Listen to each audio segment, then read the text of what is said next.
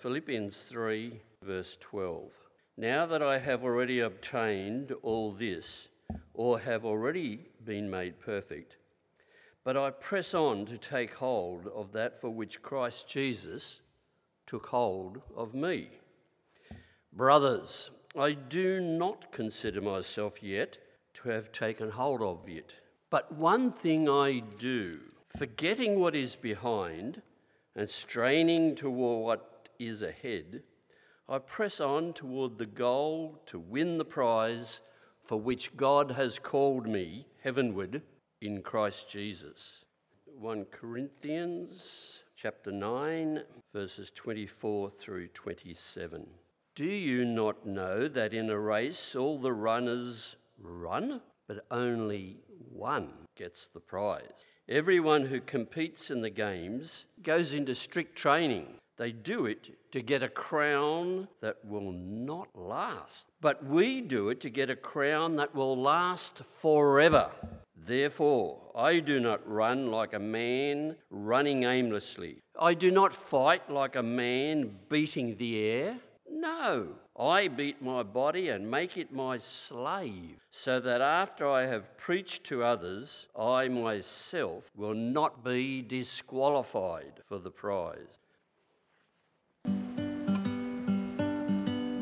The outcome of all your hard work was actually competing at an international level. What was that like walking out on the London Olympics? Uh, it was amazing. My dream was coming true in that moment, standing on the starting line at my first Olympics and all the injuries and the heartbreak and the setbacks that I'd gone through, all the disappointments, all the times that I wanted to quit, all the times that I was on crutches and all the times that I was running in freezing cold water and continuing to just push on and believe that, um, that one day my, my chance would come up. Yeah. You said that missing out on the Olympics caused you to, to come to personal faith. Mm. What, what was the process in that? What happened? Yeah, so I was 16 when I qualified for my first Olympics. I was in year 11 at school and you know, running was who I was. It was, you know, it was everything to me. It was soon after that I'd just been told that I would miss the Olympics through this injury and, and a, a new girl came over. Her name was Lisa and she sat beside me and she said, hey, I just want you to know that I've been praying for you. In that moment, it just really touched me that, that she had this idea of God, that, um, that she could pray to him for something so trivial as my, as my injury. Even though it was a big deal to me, I thought that God was so far away from it. Um, I didn't realise that he cared. I went to church with my new friend Lisa and I heard the gospel. I heard about Jesus. After a couple of weeks, I was, I, I decided that this is what I wanted to live for. I wanted to live for Jesus.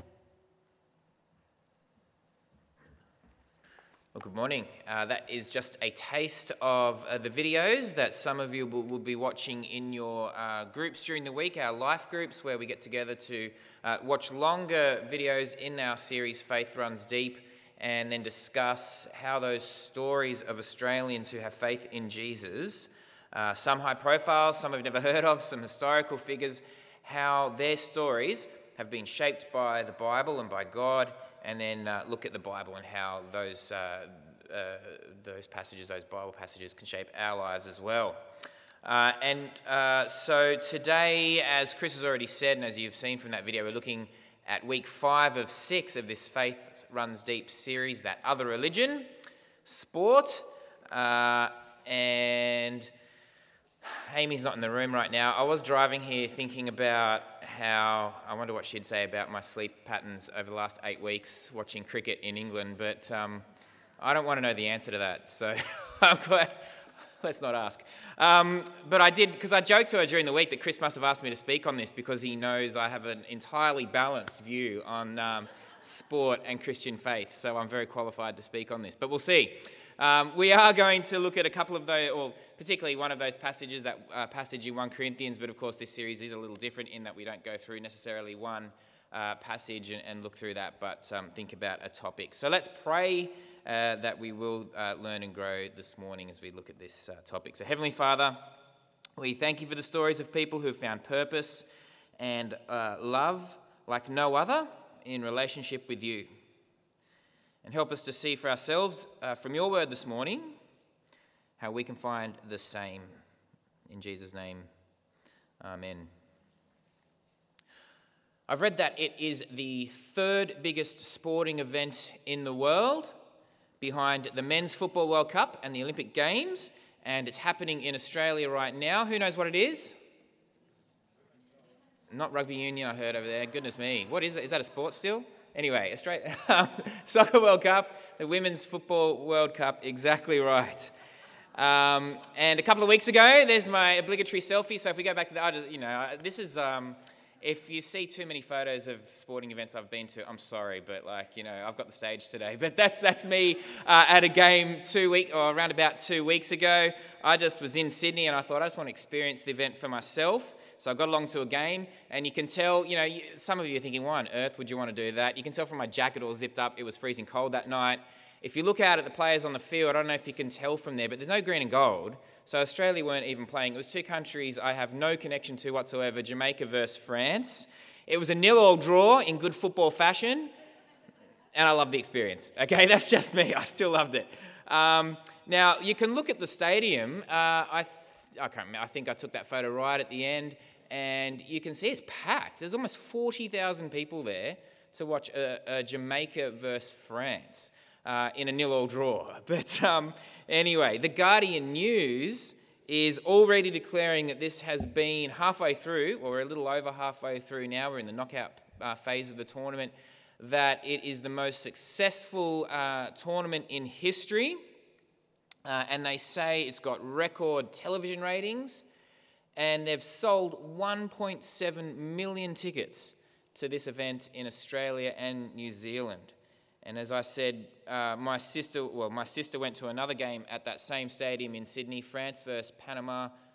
Again, almost 30,000 people there to watch that game. So we do love our sports us Australians. If you look at your TV um, on any weekend, you can flick, and sometimes I wish I had five screens going with all the sport that you can see on a weekend. Uh, now, that might come as a surprise if you know me well. I often, when I preach, think, have I told too many stories about sport this week? But anyhow, so if you don't know me, I do kind of quite like sport a little bit. Um, but, uh, but why do we? Why do we like sport so much? What does it reveal about who we see ourselves as, who we want to be? Where we put our hope and our, our, our longings and all those sorts of things.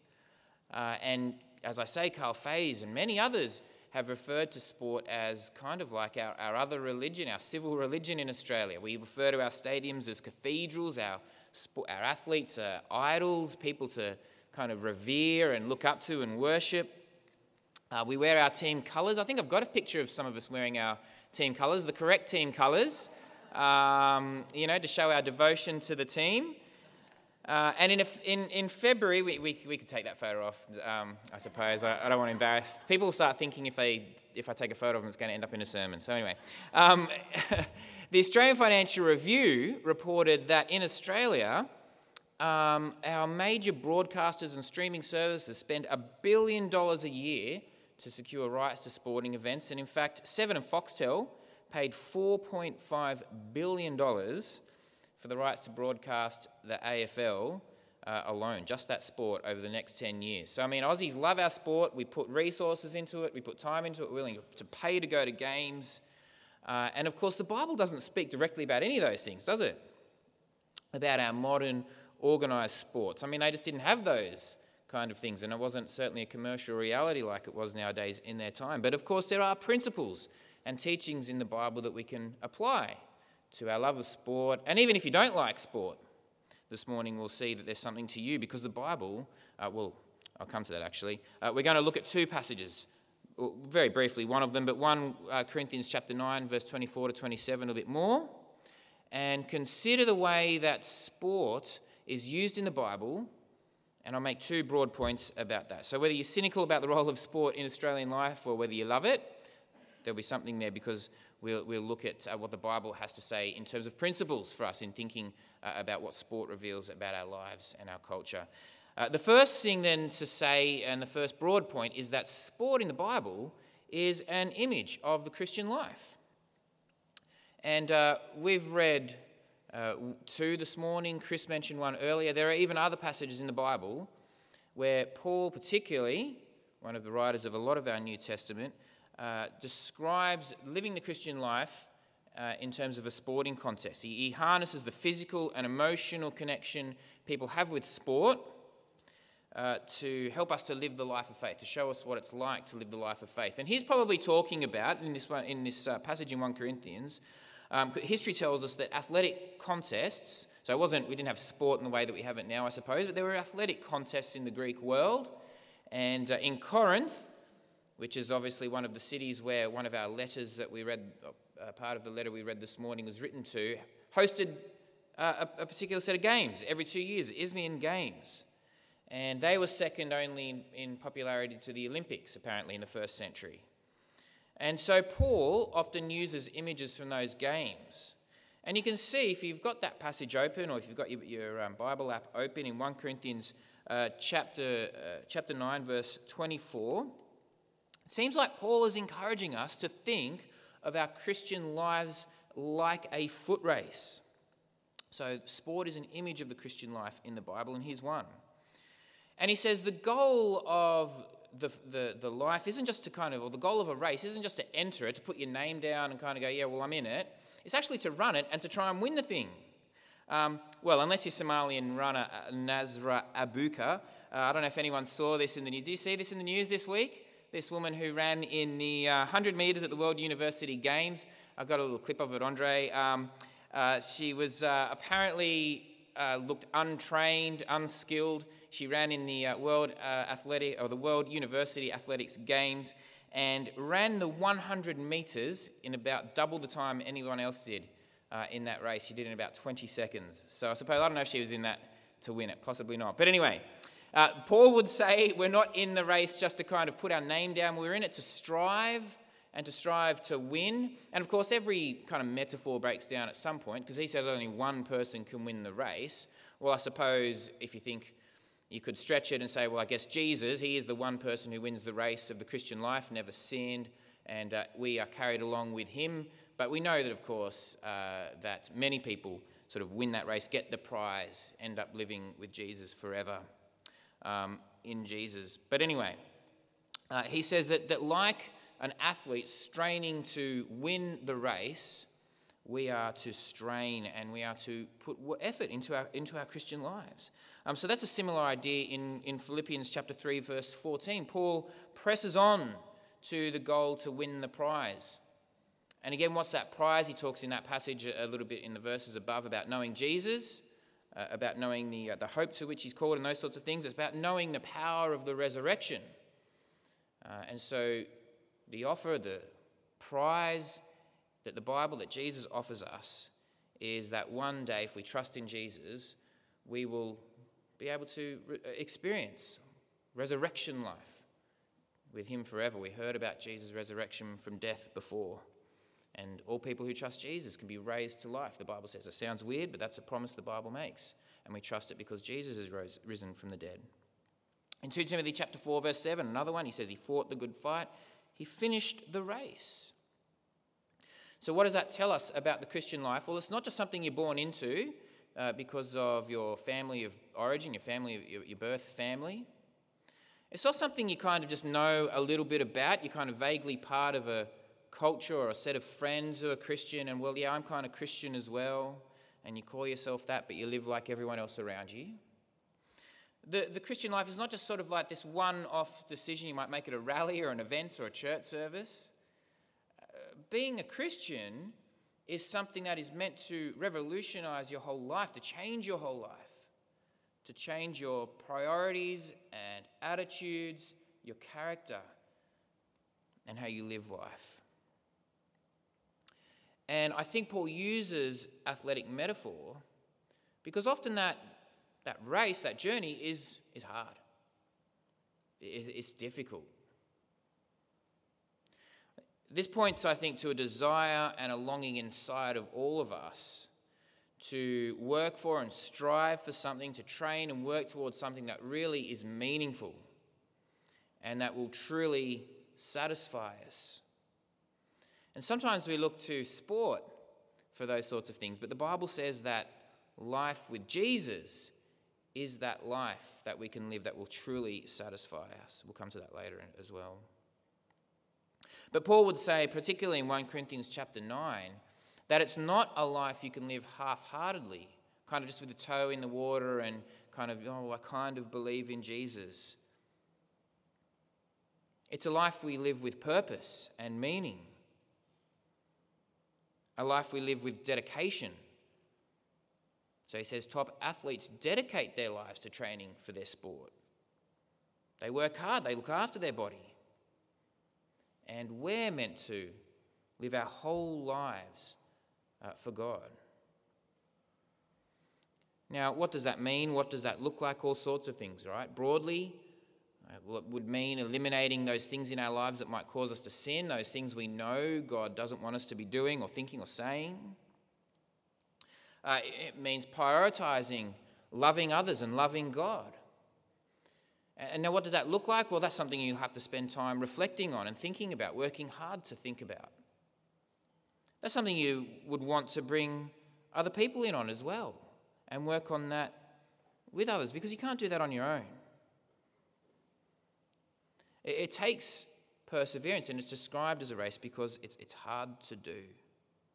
Sometimes, with all the doubts and questions that we might have in life that are thrown up by others, by our own experiences in life, well, it can be hard to do. But we do that together, and that's why we come together this morning to be able to run that race together. So, sin can be so hard to overcome, but like an athlete training for a race, are you striving towards godliness, whether you've been in the race for a long or short time? Are you aware and are you becoming more aware of how your character and priorities and actions and words need to be shaped more in line with God's word and with the Spirit's help? Are you aware of how you are becoming more like Jesus and how you might become even further more, uh, even more like Jesus? And are you allowing others into that race with you and, and helping others in that race as well? Of course, we're so often blind to how we come across to others, and so that's why we need one another to grow.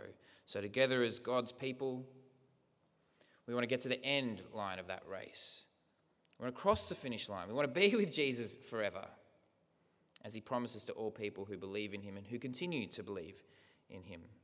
So that's why in verse 27, Paul says he doesn't want, any, he doesn't want to be disqualified from, from winning that prize. It's, it's worth it. It's so worth it, that prize that, that we want to compete and aim for glory and triumph and celebration that we kind of look to for sport sometimes, but only God will offer something that will satisfy us to the end.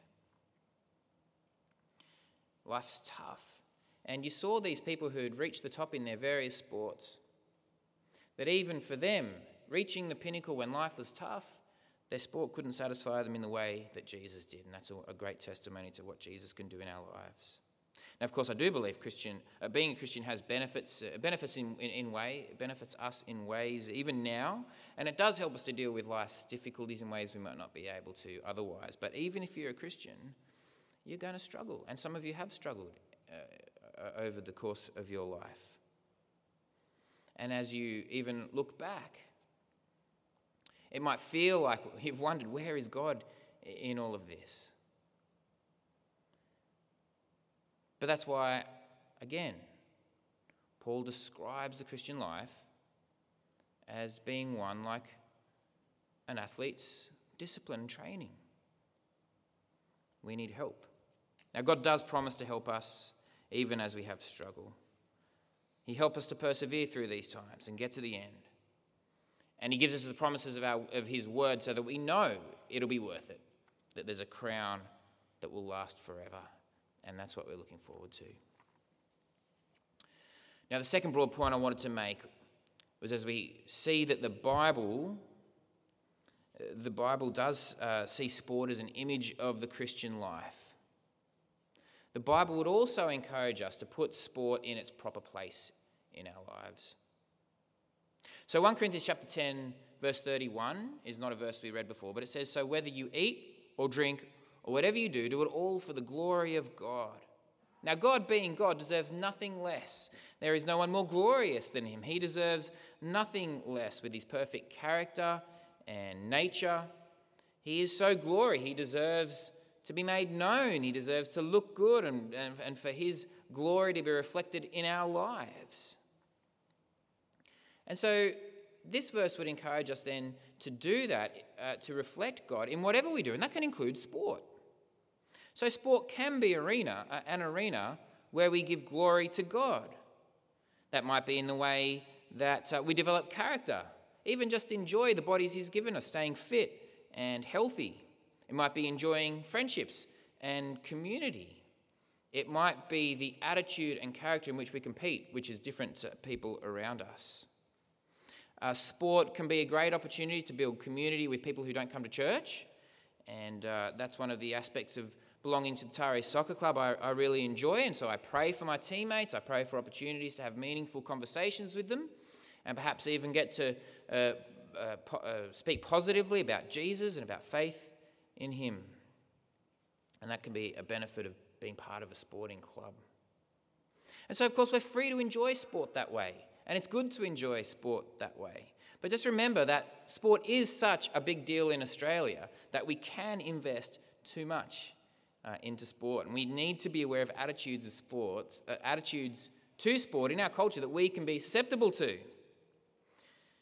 So, as we reflect on sport as we do with anything else in our lives, we need to think is this becoming too much to me? Can we honestly say that our, our, our attitudes and our actions when it comes to sport are bringing glory to God.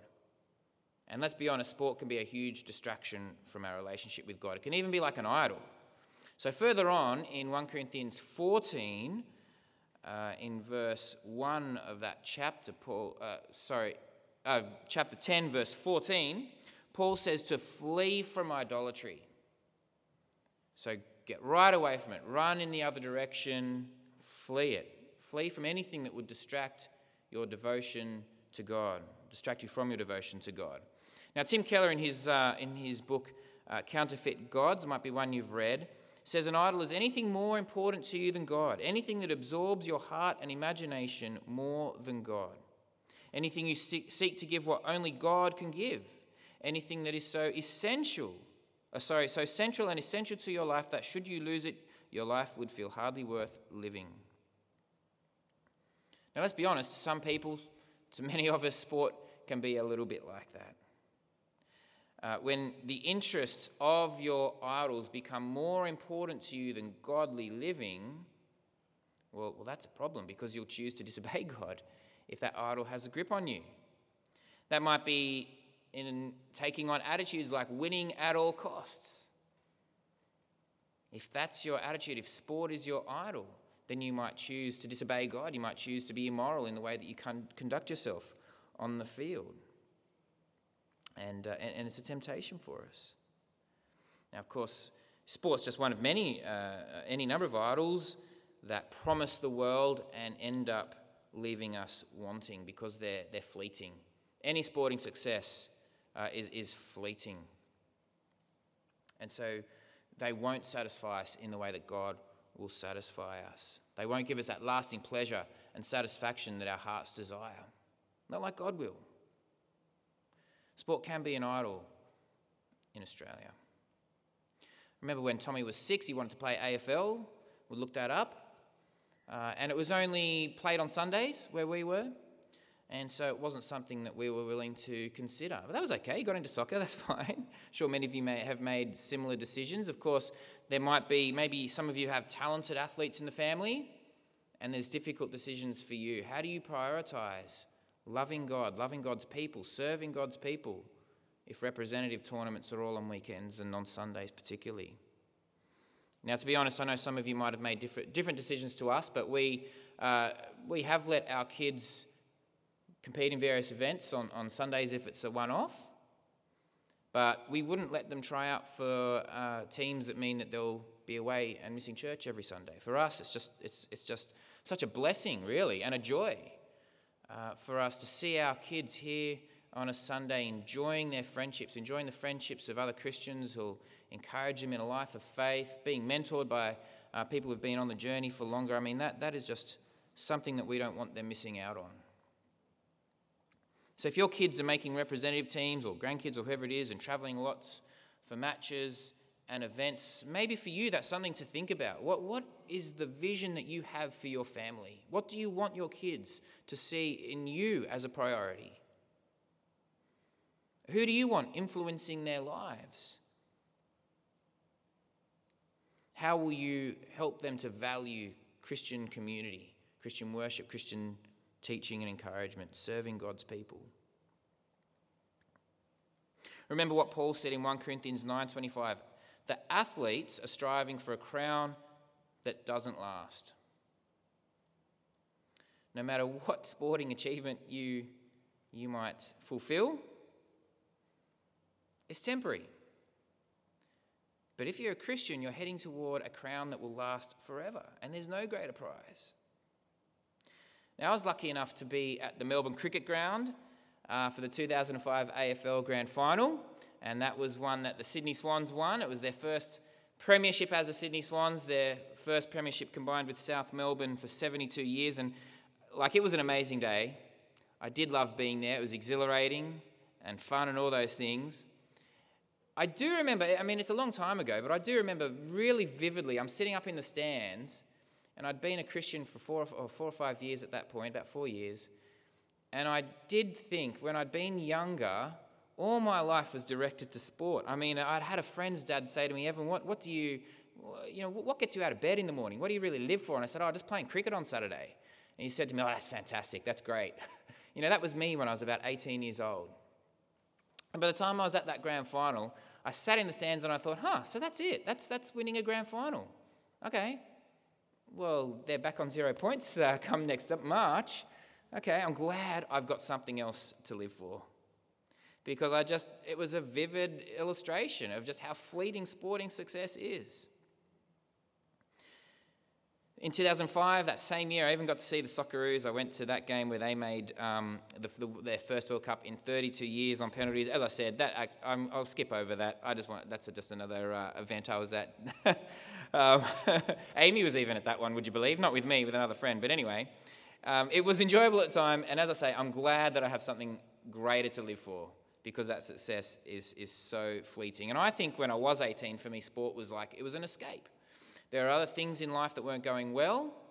Um, I lacked direction, I lacked purpose in life. And in one sense, I guess it fulfilled a need. I mean, it, it was kind of healthy. I was getting active. I was able to be distracted from some of those, uh, from some of those uh, negative things that were happening in my life.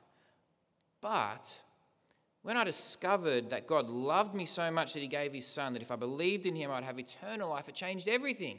And it was even better than the satisfaction and the escape that sport gave me. And so that's the encouragement this morning that to live for God's glory is far greater than anything else that you could live for.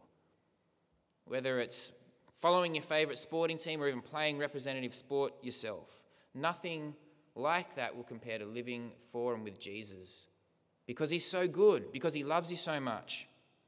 And there's no one else whose approval matters more than the approval of the God who made us, the God who forgives us because of Jesus' sacrifice on the cross, as we heard about before. So, to wrap up, I think sport's good. I like sport, you know I do. And there's lots of great things about sport, as I've mentioned this morning. But of course, we can put a lot of weight, a lot of weight of expectation on sport that it simply can't carry. And we've seen from some of these passages this morning that yes, the Christian life is like a sporting event. We need to strain, but there's a prize on offer that beats anything that is on offer in sport. And that's where we can strive if we're a Christian. Let's pray. Heavenly Father, we thank you very much for the gift of, of sport and athletic ability for uh, our ability to be involved in sport, to watch sport, to enjoy sport. But Lord, we pray that you'll help us to put sport in its proper place in our lives. Help us to live for you and for your glory. Uh, help us to see how sport's an illustration of the Christian life. Help us to continue to strain ahead, to uh, continue in faith, continue to love and trust Jesus, to continue to grow in godly character. Lord, we pray that we will be a community that's marked by godly character, by love, uh, by um, a character that reflects the priorities of Jesus. It's in his name we pray.